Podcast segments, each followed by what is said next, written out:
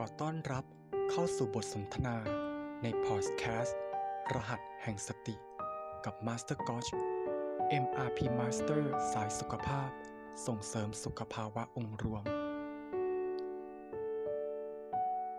เปลี่ยนแปลง เป็นบทเรียนหนึ่ง ที่ในชีวิตแล้ว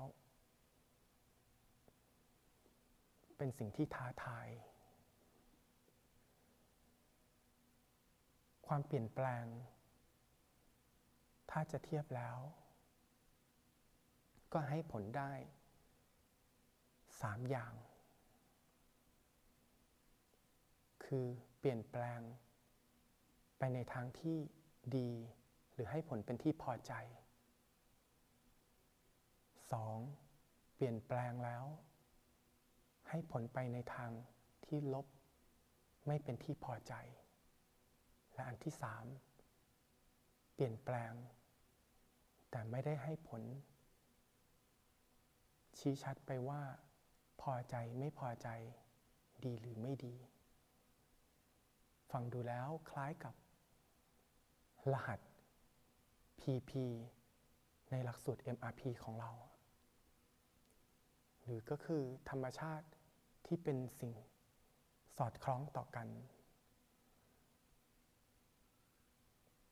PP ที่มาจากคำว่า problem point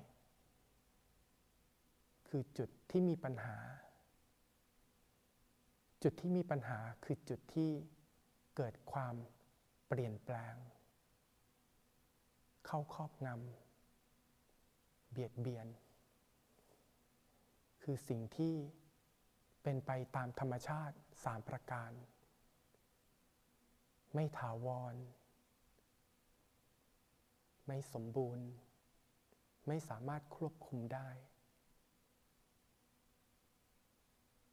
ธรรมชาติสามประการ ก็ตกอยู่ภายใต้การเปลี่ยนแปลง ความเปลี่ยนแปลงจึงเป็นสิ่งที่ครอบงำมีผลกับทุกสิ่ง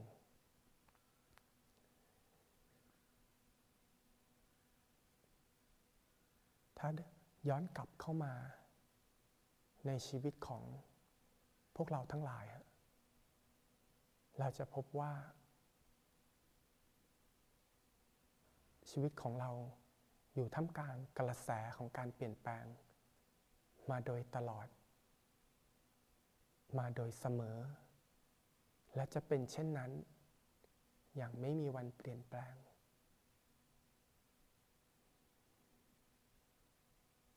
เมื่อชีวิต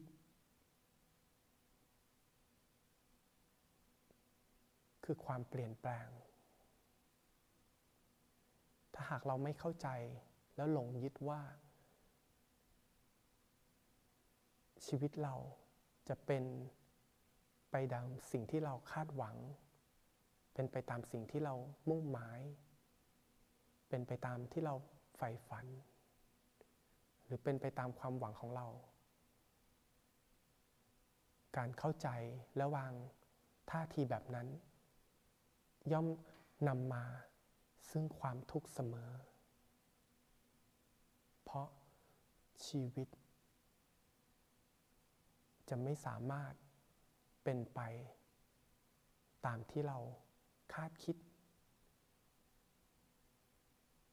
คำนวณ ประมาณหรือหวังไว้ได้อย่างแท้จริง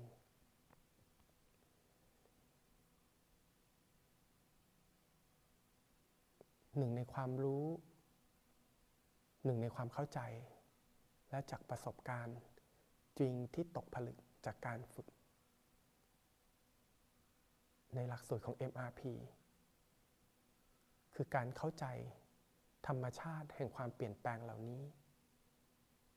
ที่เรียกว่าธรรมชาติสามประการ จากเดิม ในตอนที่เรียน ในหลักสูตร standardตอนนั้นเคยสงสัยว่าทำไมเวลาเรียนแต่ละบทเรียน ทุกครั้งบทเรียนจะนำบทสรุปกลับไปสู่ธรรมชาติสามประการเสมอคำสามประโยคสั้น ๆ ปรากฏอยู่ในบทเรียนซ้ำแล้วซ้ำเล่า คำที่ดูเหมือน ธรรมดา ง่าย ๆ เป็นคอนเซ็ปต์สำเร็จรูป แต่กลับไม่ง่ายเลย เมื่อเราต้องเผชิญ กับเหตุการณ์จริงในชีวิต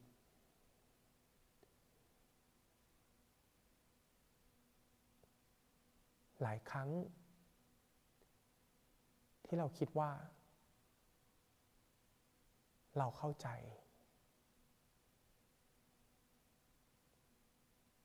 แต่ความเป็นจริง กับปรากฏว่า เราแค่คิดว่าเราเข้าใจ มันเป็นเพียงแค่ความคิด แต่เมื่อ การเปลี่ยนแปลงปรากฏ เมื่อความทุกข์เข้าครอบงำ และเมื่อสติ เรียกดวงจิตของเราให้ตื่นกลับมาสู่ความจริง ความจริงแรกที่ต้องทำให้ได้ก็คือการยอมรับ ความจริง ยอมรับความเปลี่ยนแปลง กว่าที่ใจจะยอมรับสิ่งเหล่านั้นได้ หลายครั้งหลายเหตุการณ์ ก็ใช้เวลา ใช้พลังงาน หลายครั้งที่ต้องก้าวข้าม ความสูญเสีย บางสิ่ง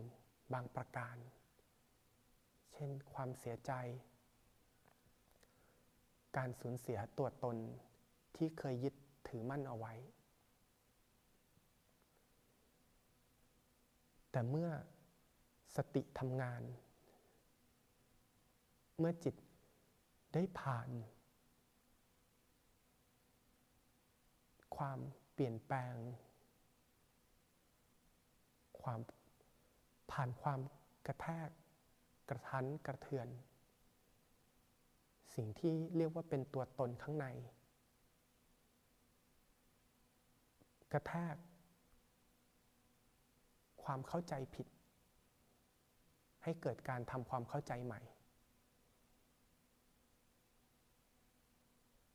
กระแทก สิ่งที่เราหมายมั่น มุ่งหวังเอาไว้ว่าจะเป็นไป ให้รู้ว่า มันไม่สามารถเป็นได้อย่างที่คิดหรือคาดหวัง เพราะมันยังไม่สอดคล้องด้วยเหตุที่ควรผลจึงไม่เกิดขึ้น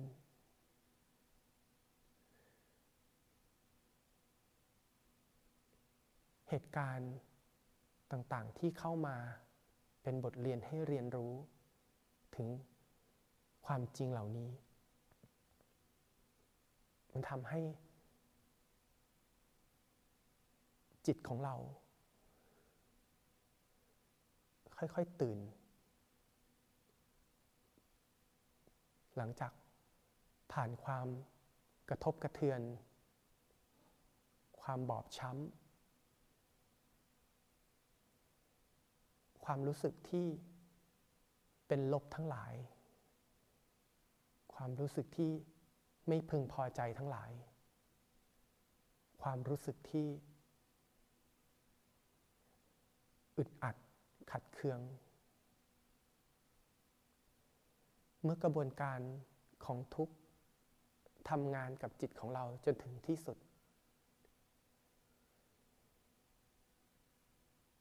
หลังจาก มรภูมิลบ ของเสียงแห่งมารหรือแม่เลี้ยงใจร้าย กับเสียงแห่งสติ หรือแม่ ผู้มีเมตตา ผู้มีคุณธรรม ผู้มีตัวรู้อันแท้จริงทำงาน จิตของเราที่เหมือนกับ ลูก เหมือนกับเด็ก วัยห้าขวบ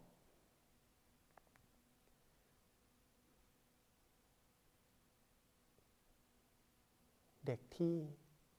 บางครั้ง ไม่ได้มีความเป็นตัวของตัวเอง เด็กที่บางครั้ง ยังไม่เข้าใจตนเอง เด็ก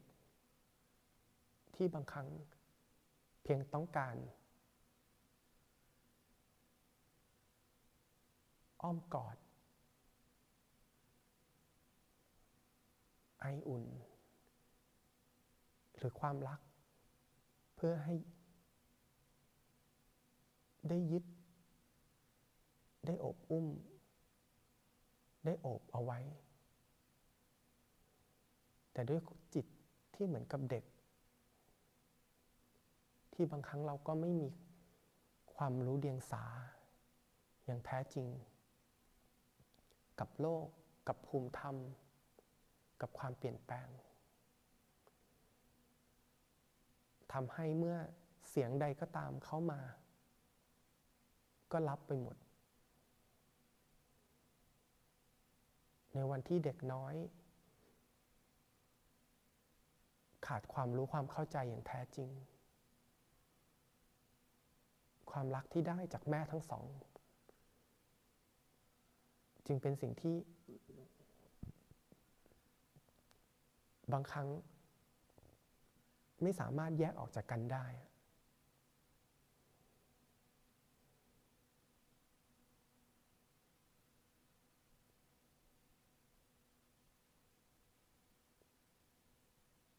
เสียงแห่งแม่เลี้ยงใจร้าย ที่เราเรียกว่ามารมักมาในรูปแบบ ที่โอ้โลมหลอกล่อ ให้จิตของเรา เหมือนได้รับ ความรักความเข้าใจ เหมือนได้ ยินสิ่งที่เป็นเหตุเป็นผล สมเหตุสมผล กับจิต ที่ยังไม่ตื่นรู้ของเรา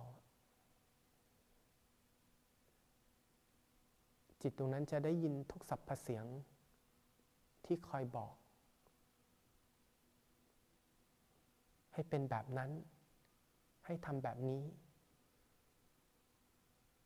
มันดีมันชอบด้วยสิ่งนั้นหรือสิ่งนี้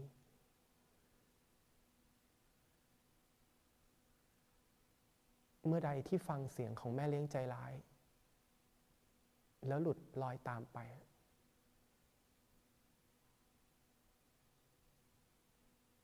เหมือนกับเรากำลังคันอยู่ พอเกาก็รู้สึกดี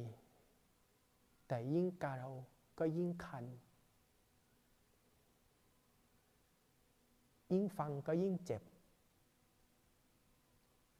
ยิ่งเชื่อก็ยิ่งปวด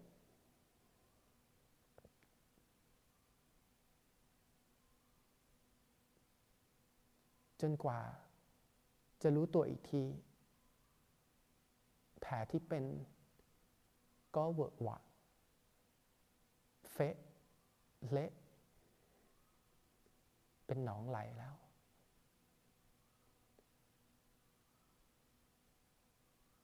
เธอก็ต้องขอบคุณความรักของแม่แห่งสติ ผมจะมีชื่อเรียกอีกคำว่า สติมาตา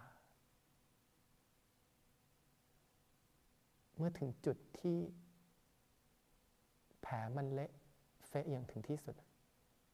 เมื่อถึงจุดนั้น จิตที่ได้สติก็เริ่มทำงานว่า ไม่ใช่แล้ว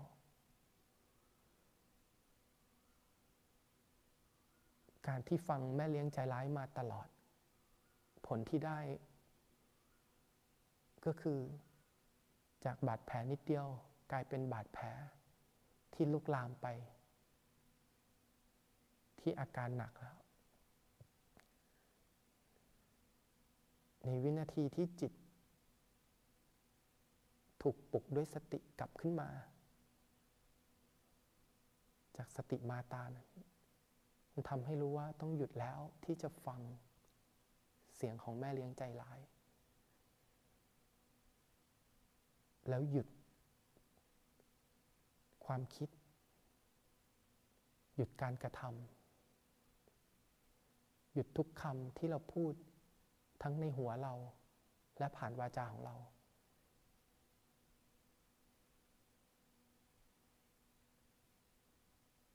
หยุด ที่จะคอยตาม แม่เลี้ยงใจร้ายซะ แล้วกลับ มาเชื่อฟังทำตามสิ่งที่สติมาตาแม่เลี้ยงใจดีเรากำลังบอกกับเรา สอนเราและช่วยเรา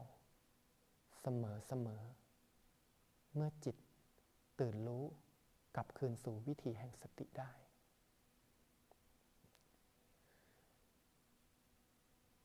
การจะ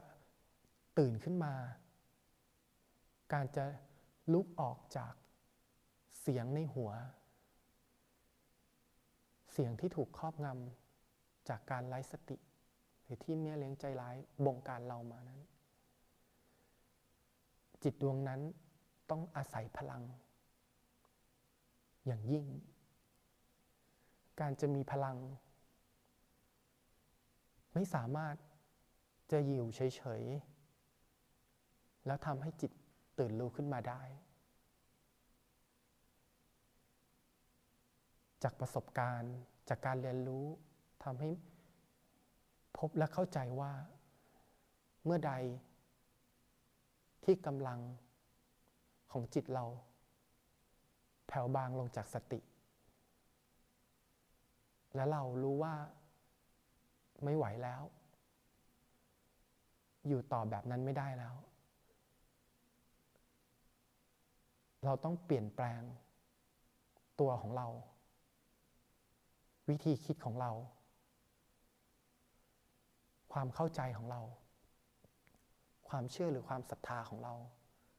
และการกระทำพฤติกรรมที่เป็นอยู่นั้น เมื่อนั้น เราต้องมองหา วิถีทางที่จะช่วยเกื้อหนุน ช่วยเอื้อเฟื้อ ช่วยส่งแรงหรือพลังให้กับเรา ถ้าหากเราไม่ได้เข้มแข็งได้ด้วยตัวเองได้ ไม่สามารถตื่นรู้ได้ด้วยตัวเองได้ในเบื้องต้นกัลยาณมิตร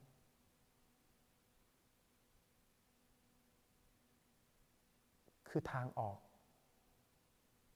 คือตัวช่วยและคือคำตอบในจุดจุดนั้นกัลยาณมิตร สามารถเป็นอะไรก็ได้ เป็นสิ่งใดก็ได้ หรือเป็นใครก็ได้ ที่เรารู้สึกว่า จะสามารถ สนับสนุน ให้พลังสติกับเราได้ ภายใต้ชายคาปิยโพดก มีสิ่งที่เป็นกัลยาณมิตรให้กับ ทุกๆคนอยู่เสมอๆ เพียงแค่เรา เปิดใจของเรา มองให้เห็น ถึงความเป็นกัลยาณมิตรกัลยาณจิตของบุคคลเบื้องหน้า ของสิ่งแวดล้อม ที่ถูกสรรสร้าง เพื่อให้สอดคล้องเพื่อให้เกื้อกูล ต่อการเจริญสติ ของทุกคน การได้พูดคุย กับผู้ที่มาก่อน ผู้ที่ฝึกได้ก่อนท่านั้นอาจจะเป็นพระภิกษุ เป็นแม่ชี เป็นอุบาสกอุบาสิกา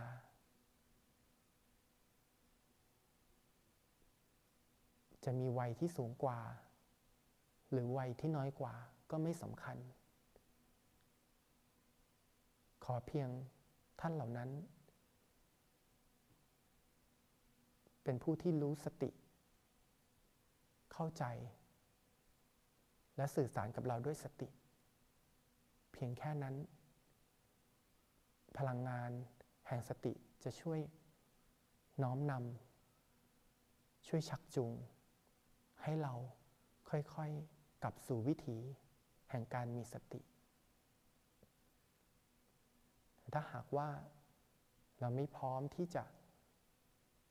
พูดคุยกับบุคคลใด ไม่เป็นไร ที่นี่ยังมีสิ่งที่เรียกว่าธรรมชาติ ในหลายรูปแบบ ให้เรามีบทสนทนาด้วยได้ เพียงแค่นั่งอยู่ใต้ร่มไม้ เพียงแค่โดนสายลม พัดผ่าน เพียงแค่โดนแสงแดด สาดส่อง เพียงแค่มองตะวัน จันทราดวงดาว มองสรรพชีวิตที่อยู่ลายล้อมเรา ด้วยใจที่ว่างๆ โล่งๆ ใจที่หยุดออกจากความคิด เพียงเท่านั้น จิตของเรา จะเริ่มถูกเยียวยา ด้วยกระบวนการของธรรมชาติ ที่พร้อมจะบำบัดเราเสมอ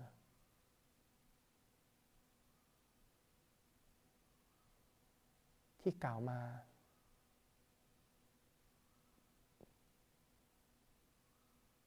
ทั้งหมดนี้นั้นเป็นเพียงตัวอย่าง เป็นเพียงเบื้องต้น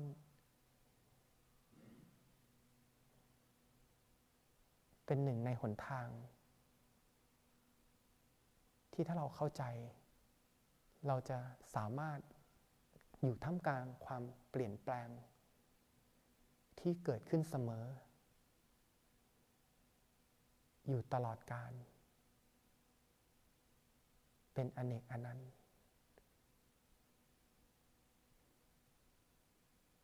ถ้าหากจิตของเราสามารถมีที่ยึดเหนี่ยว สามารถอยู่ในวิถีแห่งสติได้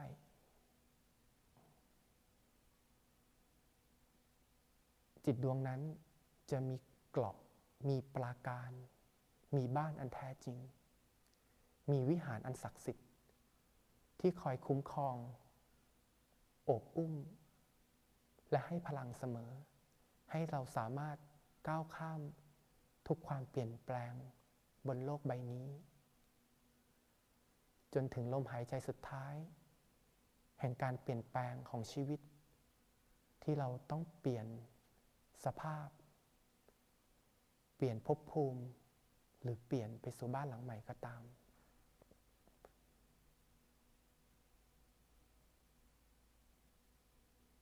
วิธีแห่งสติ และการฝึกสติของเรา เท่านั้นที่จะเป็นเพื่อนร่วมเดินทาง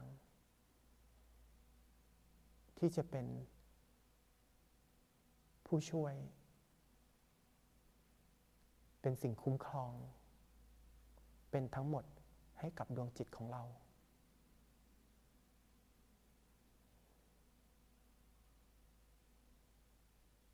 ขอให้ดวงจิตทุกท่าน ดวงจิต ทั้งหลาย จงมีพลัง เฝ้าดู รับรู้การเปลี่ยนแปลง แต่ไม่ถูกครอบงำ อให้ดวงจิตทุกท่าน เป็นดวงจิตที่ตื่นรู้ ตื่นและเบิกบาน ปาฏิหาริย์แห่งการอยู่กับปัจจุบัน สร้างพลังทุกลมหายใจ และพบกันใหม่กับบทสนทนาในพอดแคสต์ รหัสแห่งสติกับมาสเตอร์กอช